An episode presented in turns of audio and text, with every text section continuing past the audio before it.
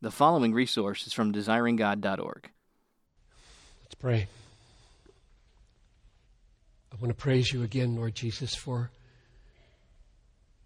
the new covenant that you sealed with your blood in purchasing a bride for yourself. And I pray now that as I attempt to unpack part of this glorious reality called marriage, you would help me. And I pray that you'd help me not just for the sake of homes being solid, stable, lasting, happy, but for the sake of the glory of Jesus Christ, who is the pattern for marriage. So come.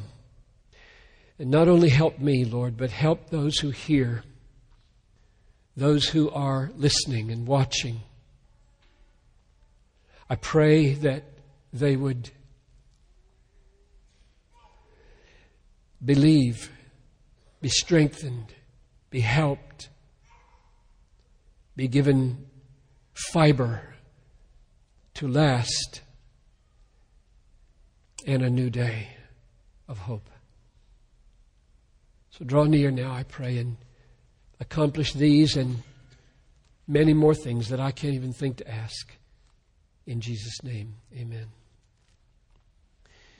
Between more lengthy sermon series, I am inserting a few subjects that it seems to me are urgent. Marriage is always urgent. There never was, never has been a generation whose view of marriage is high enough. The chasm between the biblical vision of marriage and the human vision is now and has always been gargantuan. Some cultures in history respect the importance and permanence of marriage more than others. Some, like our own, have such a low and casual and take it or leave it attitude towards marriage as to make the biblical vision almost unintelligible when it's articulated. That was the case in Jesus' day as well. Nothing new really about our day in that regard. When Jesus gave a glimpse of marriage and the disciples saw it and God's will for it, they said, if such is the case of a man with a wife, it is better not to marry. That's how indescribable and unbelievable and unattainable Jesus' vision for marriage is. In other words, Christ's vision of the meaning of marriage was so enormously different from that of his disciples that they could not imagine that it was a good thing. And such a vision is good news, but not if you don't have ears to hear. So if that was the case then, in that sober, Jewish, stable world in which they lived, how much more will the magnificence of marriage in the mind of God seem unintelligible in a world that we live in, where the main idol is self and its main doctrine is autonomy and its central act of worship is being entertained and its two main shrines are the television and the cinema and its most sacred genuflection is the uninhibited act of sexual intercourse. Such a culture will find the glory of marriage in the mind of Jesus virtually unintelligible. Jesus would very likely say to us today, when we had heard and he had finished opening the mystery for us, the same thing he said to his disciples in Matthew 19:11. Not everyone can receive this saying, but only those to whom it is given. Let the one who is able to receive it receive it. So I start with the assumption that our own sin and selfishness and cultural bondage makes it almost impossible for us today to feel the wonder of God's purpose for marriage between a man and a woman. I start with the assumption that in this room, in these rooms, we are so wired by selfishness and sin and cultural adaptation that the glory of marriage is scarcely perceivable by our minds or our hearts today.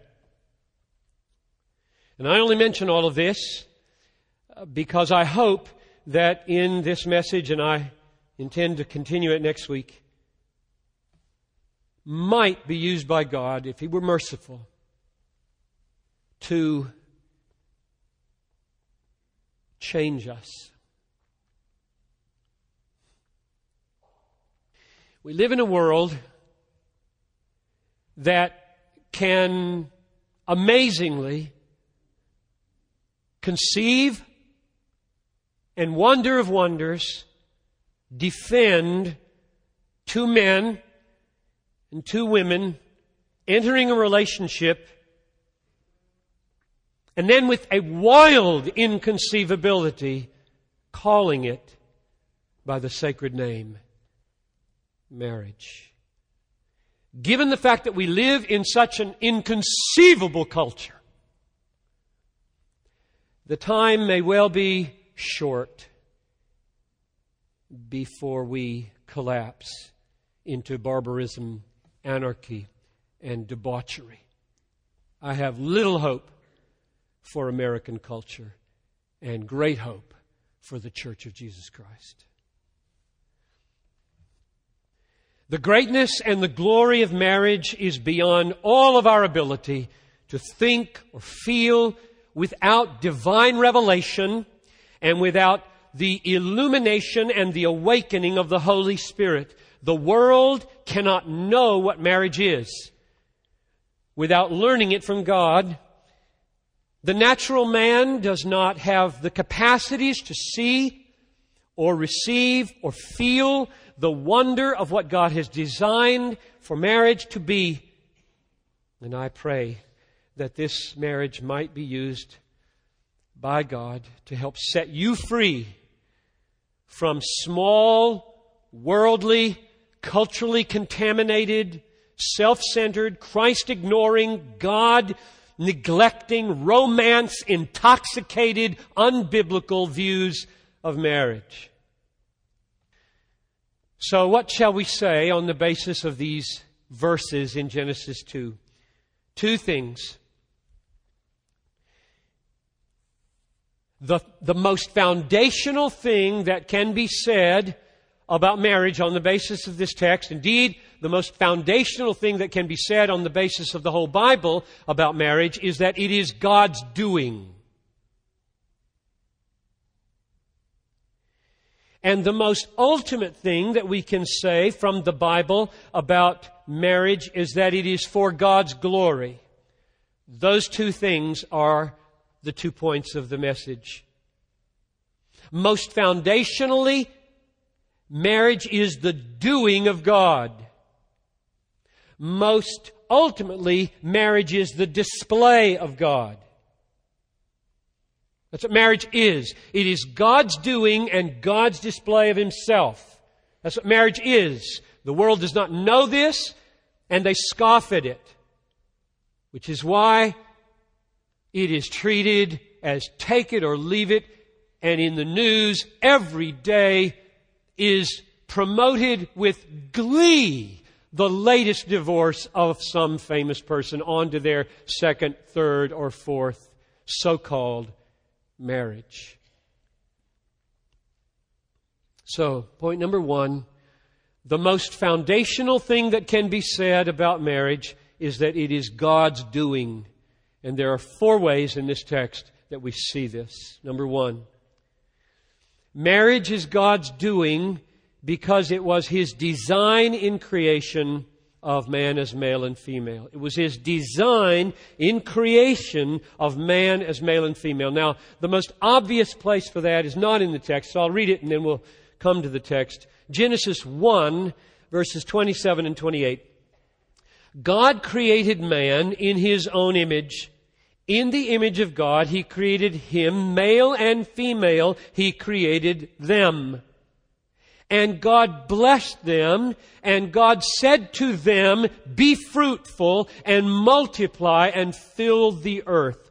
So from the very beginning, the design in the creation of man, male and female, was a union that produces a world filled with God reflecting radical disciples of God in the Old Testament and Jesus in the New. That's the design of human being. Now, in our text, it follows from the flow of the thought from verses 18 and following. Verse 18 of Genesis 2 God, not man, decrees that solitude is a bad thing for man. God Himself then sets out to complete the work of the design of creation revealed back in chapter 1 in creating woman. That is, creating marriage here.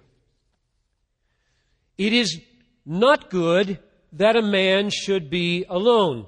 I will make a helper suitable or fit, tailor made, perfectly designed for him.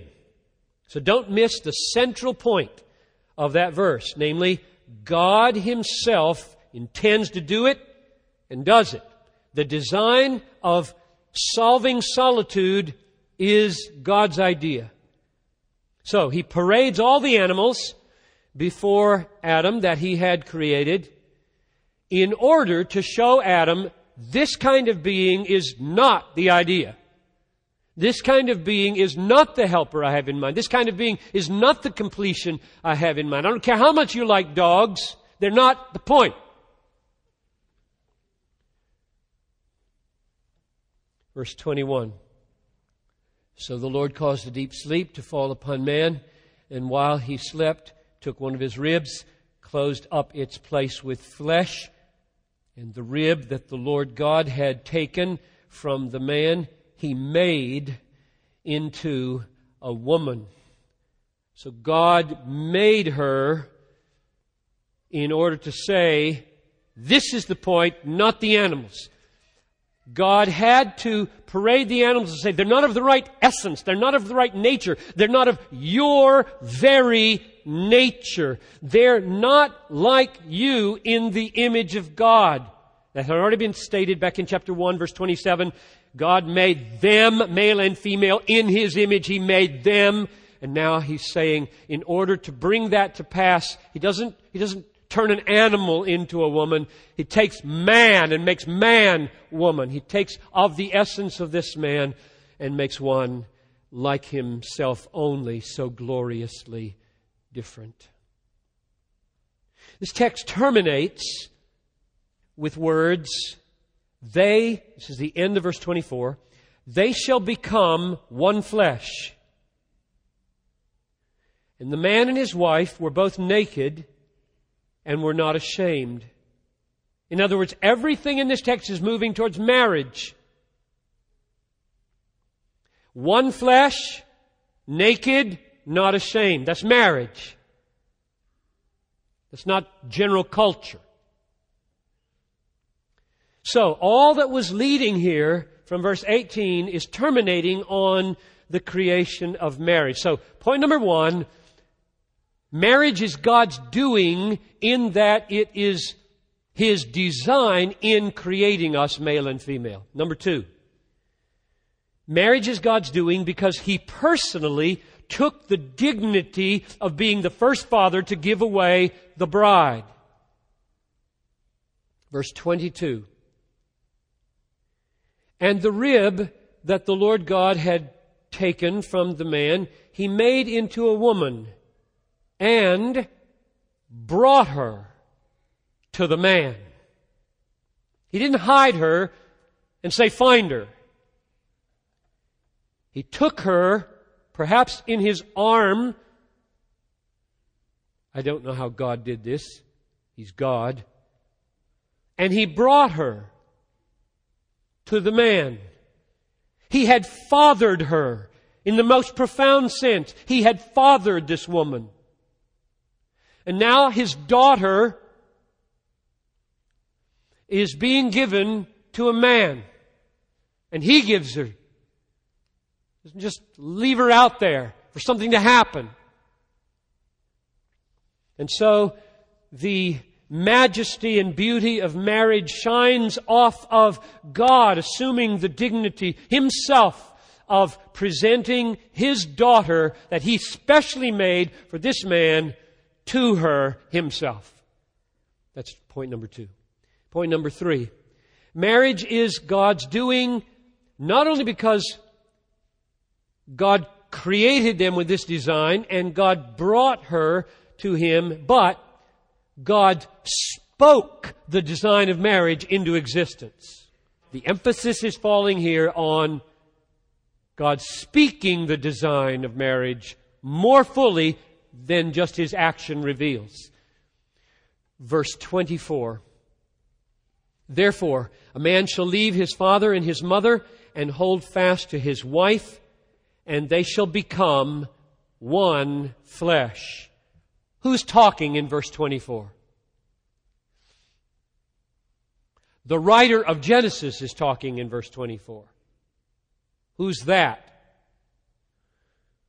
Jesus believes it was Moses.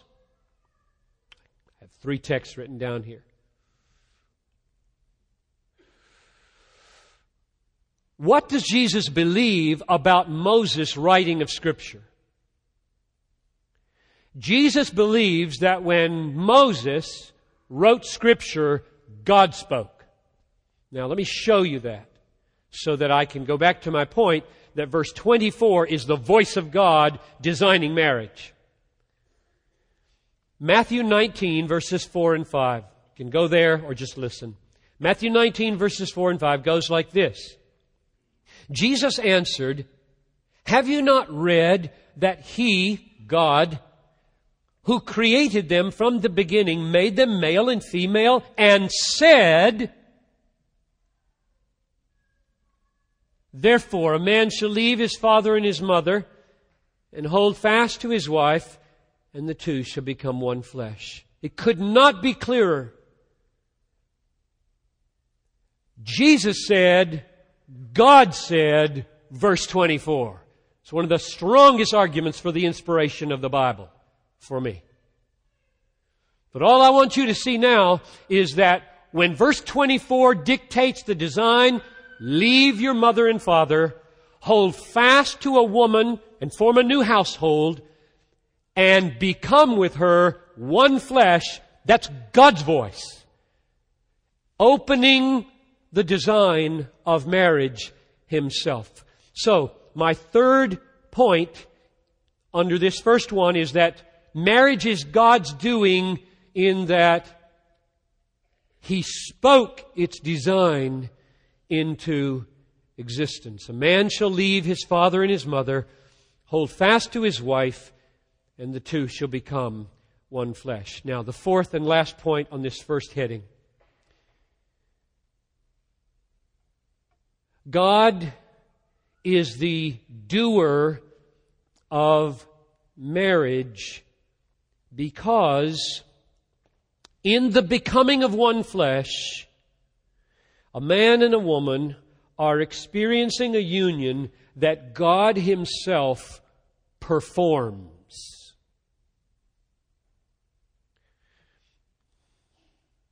And this is the most weighty and perhaps the most crucial of all. Verse 24, God's words of institution of marriage. God had, in making the woman, it says, taken out a rib, and he closed up the flesh. And then he made this woman and this man one flesh. From flesh to one flesh. Now, to see the magnitude of what's going on here in terms of our marriages today, we have to see the connection between Genesis 2:24 and Mark 10 8 and 9. Mark 10 is the words of Jesus, verses 8 and 9. Jesus quotes Genesis 2:24. For Jesus, this verse was the most fundamental verse about marriage in all of the Bible. This was Jesus' foundation stone for the beginning of all of his teachings about marriage. Verse 8. Mark 10. The two shall become one flesh. So, Jesus says, they are no longer two, but one flesh. What therefore God has joined together, let no man separate.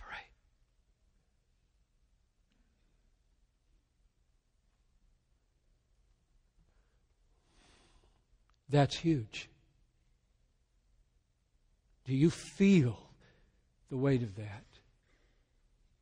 Engaged couples, married couples. When a couple speaks their vows and consummates their vows with sexual union, it is not man, woman, pastor, parent who's the main actor. God is. God joins a husband and a wife in one flesh. God does that. God does that. From which Jesus draws the awesome conclusion what God has joined, no man may separate.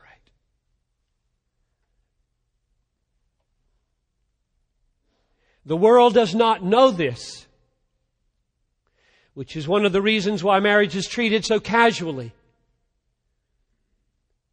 Christians often act like they don't know it,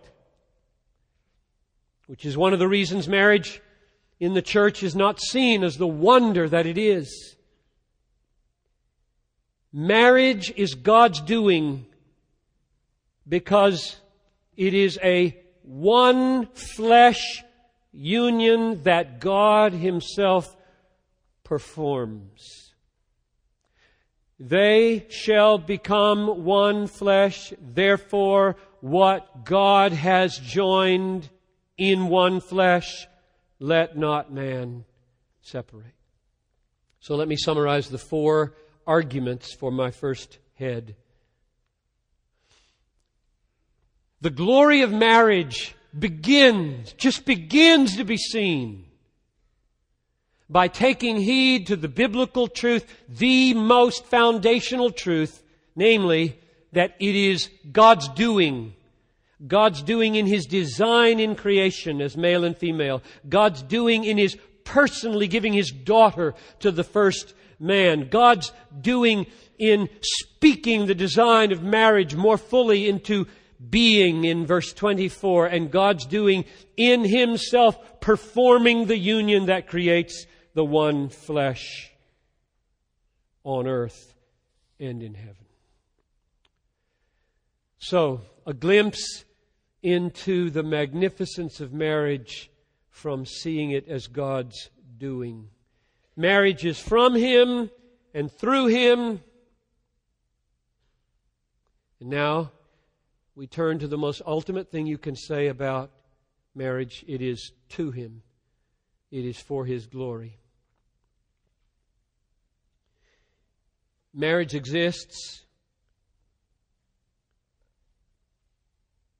as the doing of God and as the display of God. There is no other institution like it. Nothing even comes close to this design as a display of God. His love, His Son, His covenant. Nothing comes close. Genesis 2:24 Therefore a man shall leave his father and his mother and hold fast to his wife and they shall become one flesh. So what kind of relationship is it? What is it? How are these two people held together? Can they walk away from this? Can they go from spouse to spouse? Is this relationship rooted in romance?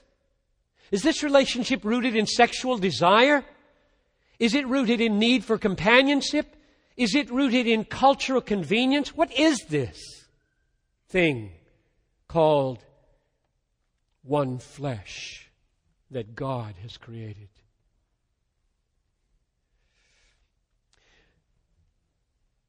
In verse 24, the words hold fast to his wife and the words they shall become one flesh point to something far deeper and more permanent than occasional adultery or serial marriages. What these words point to is marriage as a sacred covenant rooted in covenant commitments that stand against every storm as long as we both shall live.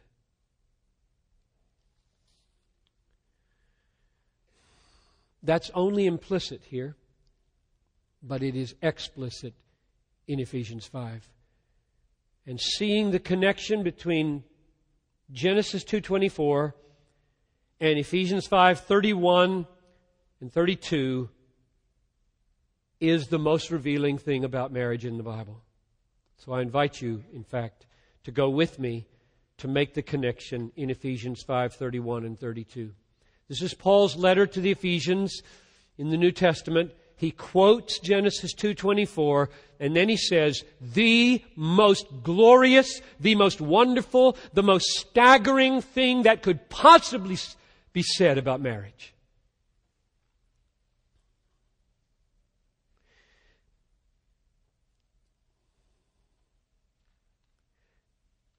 Verse 31, Ephesians 5. Therefore, a man shall leave his father and mother and hold fast to his wife, and the two shall become one flesh. And then in verse 32, he gives the all important interpretation of those words. He says, This mystery is profound. And I am saying that it refers to Christ and the church. In other words, when God planned man as male and female, moving from family to family into a new one flesh union,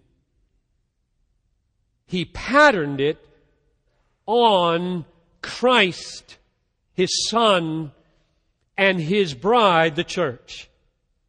It didn't go the other way around.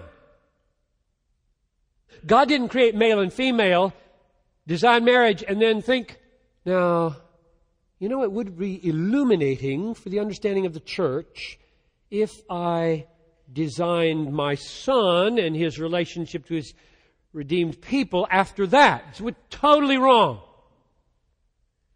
God had his son slain before the foundation of the world, as it were, grace flowing through him into the elect already before there was an Adam and an Eve.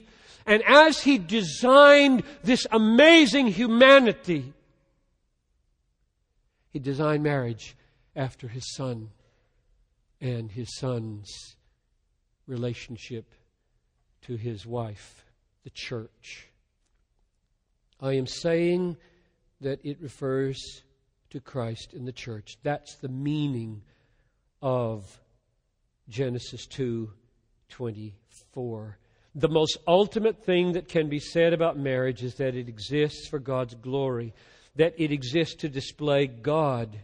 And now we see how marriage is patterned after Christ's covenant relationship to the church, and therefore the highest meaning and the most ultimate purpose of marriage is to put the covenant relationship between Christ and his church on display in the world.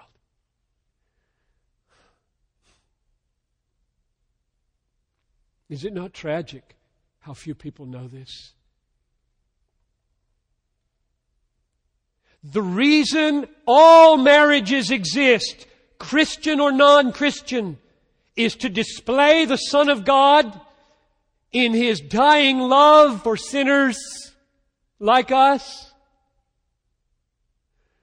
paying a dowry at the cost of his life for a rebellious wife,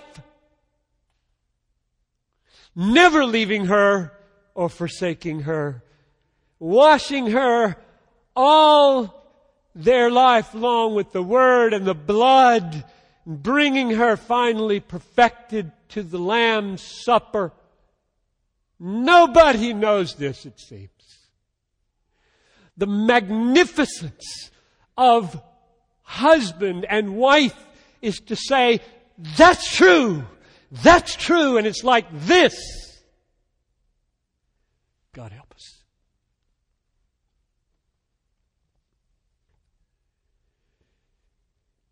Christ knew that he would have to pay the dowry with his own blood for his redeemed bride. He called that relationship the new covenant. Luke 22 20. This cup, holding up the cup that represents his blood at the Last Supper, this cup is poured out for you. It is the new covenant in my blood. So as he's purchasing his bride, he's saying, I am establishing a new covenant a new covenant. Do you remember the fighter verse from last week? That was a description of the new covenant. I will make with them an everlasting covenant that I will not turn away from doing good to them. And I will put the fear of me in their hearts so that they will not turn away from me. You know that you are a new covenant participant if you do not turn away from your love for the Lord. The most ultimate thing that can be said about marriage is that it exists for the glory of God. Christ obtained the church by his blood, formed a new covenant with her, an unbreakable marriage. That's what we display to the world. Do you not see, then, how tragic it is when we do not tell the truth about marriage? to the world. It's patterned on Christ's covenant. So the highest meaning is the display of that covenant and his covenant love and faithfulness. Hence the title of the message. Staying married is not about staying in love, it's about covenant keeping. I hope that, I, I don't expect this message to be a quick fix in this church or in our culture. I have, I have small hopes for, for sermons. The reason I stay 27 years in a place is because I hope that the building blocks eventually have an effect. So 26 times 42, maybe, over these years. I hope that week in and week out, the Word of God changes people. Sometimes it happens cataclysmically in a life in a night, in a moment. More often, a little bit here, a little bit there, a little bit here. People wake up three years later, new people. New people. New vision of their marriage, new vision of their work. So I, don't have any big expectations for this message. in any of these seven services. I just hope that this seed will land in a six year old heart, 9, 11, 16, 22, 33, 44, 61, 80 year old heart with a new, deep sense. It's about covenant keeping. I'm not a dog in heat. I'm a covenant keeper. I just hope that fiber will be made a little stronger in our children, a little stronger in teenagers, a little stronger in wives and husbands, that we are not blown around by the billboards, the internet, the movies, the television. We've got roots in reality, in Genesis, in creation. We don't blow. We stand. All hell breaks loose against this marriage. We stand. That's what I hope. Little by little, we become that kind of people. There are many wimps in the world, men and women. I'm in the business of putting fiber into the backbone of wimps. That stand in the face of their desires, stand in the face of their passions and say, You are not my God. God is my God. Covenant is my life.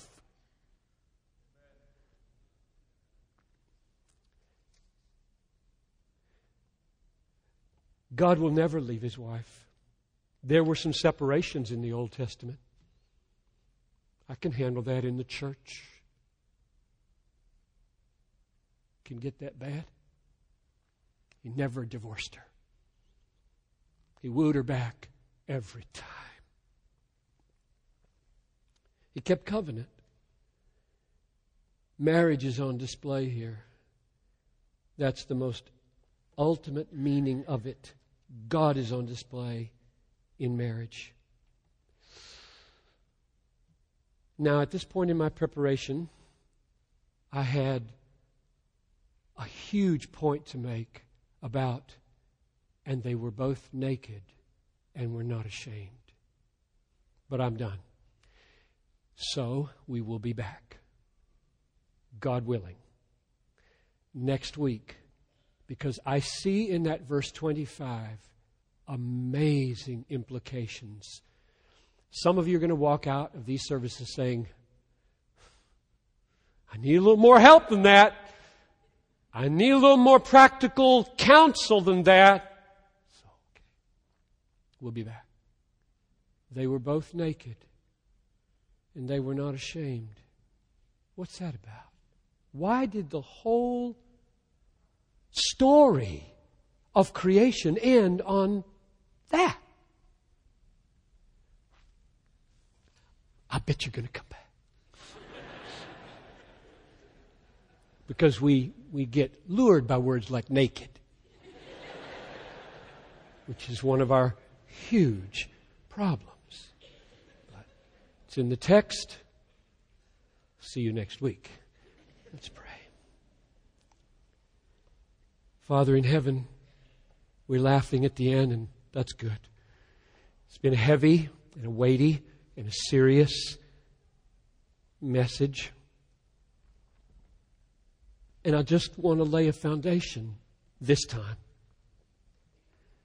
that it's not about staying in love mainly, it's about covenant keeping mainly. So, would you elevate the glories of marriage in our church and in this culture and make us good displayers of your doing and especially of Jesus Christ, whose blood is the reason the divorced folks sitting in these services right now can have clean consciences if they would.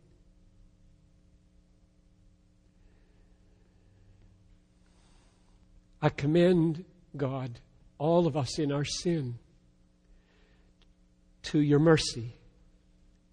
We have no other hope but the blood of Jesus, covering all of our sin, sexual sin, marital sin, and every other kind.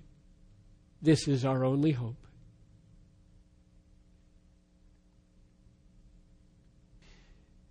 In Jesus' name I pray.